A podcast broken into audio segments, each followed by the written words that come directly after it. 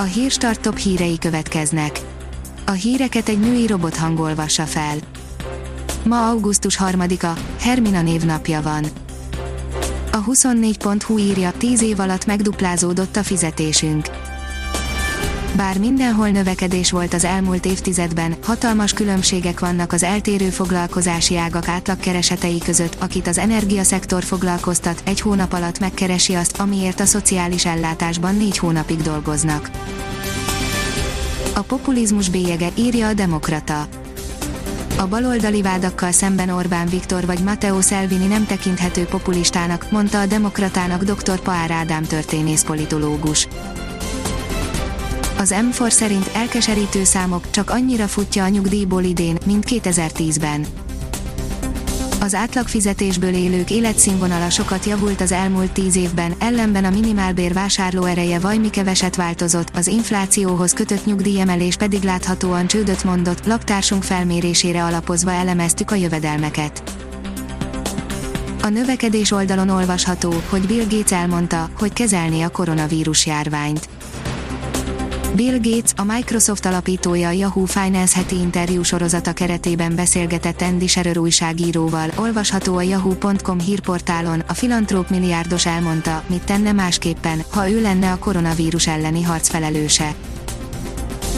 A Balaton.hu oldalon olvasható, hogy sokan adták fel az idei kék szalagot az 535 elrajtoló hajóból mindössze 338 teljesítette az egész távot, részben a kedvezőtlen időjárási körülmények miatt. A csütörtök reggeltől szombat reggelig tartó vitorlás versenyen az indulóknak 48 óra alatt kellett teljesíteniük a Balatonfüred Balatonkenese Siófok Keszthely Balatonfüred közötti több mint 150 kilométeres távot.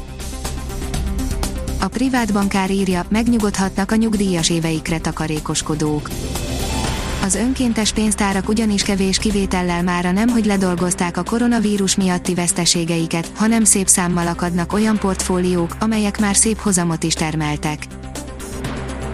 A hallgatói önkormányzat sem fogadja el a Színművészeti Egyetemen Vidnyánszki és társai hatalomátvételét, írja a 168 óra online. Egyes oktatók felmondása és a szenátus tiltakozása után a Színház és Filmművészeti Egyetem hallgatói önkormányzata is tiltakozását fejezte ki a Nemzeti Színház igazgatójának, Vidnyánszki Attilának a kinevezése ellen az egyetemet irányító alapítvány élére. A 444.hu írja, az emberek már azért is hátrányba kerülhetnek, mert szóba állnak velem Megkérdeztük a rémhírterjesztéssel vádolt gyulai mozgássérült nyugdíjast, hogyan változott az élete, mióta bekerült a hírekbe, úgy tűnik, van rosszabb egykor a reggeli rabosításnál is. A házi patika oldalon olvasható, hogy a cukorbetegség árulkodó jelei a lábon. Ha huzamosabb ideig ülünk vérkeringés szempontjából rossz pózban, esetleg alvás közben ránehezedünk a lábfejünkre, akkor általában azt tapasztaljuk, hogy zsibbadni kezd. Mercedes, fontolgattuk, hogy a boxba hívjuk Hamiltont, írja az F1 világ.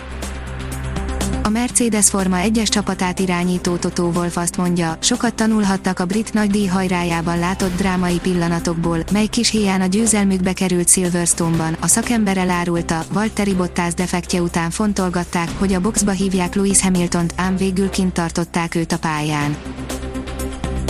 A kiderül szerint két részre szakadt hazánk időjárása a hazánktól délnyugatra örvénylő ciklon hatására a hét első felében a Dunántúlon sok felhőre számíthatunk, emiatt arra felé jelentősen mérséklődik a felmelegedés, keleten kevésbé fogjuk érezni a változást.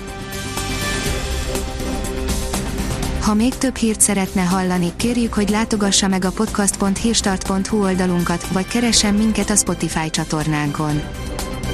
Az elhangzott hírek teljes terjedelemben elérhetőek weboldalunkon is. A hangfelolvasás nem jöhetett volna létre a Google Cloud és a Central Média csoport hírstart fejlesztései nélkül. A hírstart kísérleti adását hallotta, a technológiánkat folyamatosan fejlesztjük.